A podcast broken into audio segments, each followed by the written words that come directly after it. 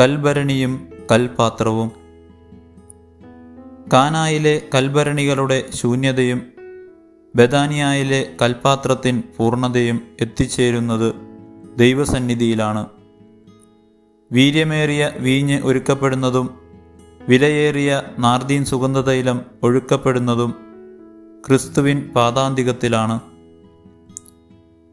വീര്യമേറിയ വീഞ്ഞിനെ മേൽത്തരം വീഞ്ഞാക്കുന്നതും ദൈവസ്നേഹത്തിൻ സുഗന്ധത്താൽ മനുഷ്യസ്നേഹിയുടെ മുഖമണിഞ്ഞ് പാപിനിയെ നിറയ്ക്കുന്നതും മിശിഹായുടെ പ്രവൃത്തിയാണ്. ഈ ലോക്ക്ഡൗൺ കാലം നന്മ പ്രവർത്തികളുടെ ബാഹുല്യത്താൽ നിറയപ്പെടട്ടെ. അണയുന്ന ഏതൊരുവനെയും അല്ലലില്ലാതെ യാത്രയാക്കുന്ന മിശിഹായുടെ മാതൃകയാണ് ഏതൊരു വ്യക്തിക്കും ഏതൊരു ക്രിസ്ത്യാനിക്കും സ്വീകാര്യമായത്.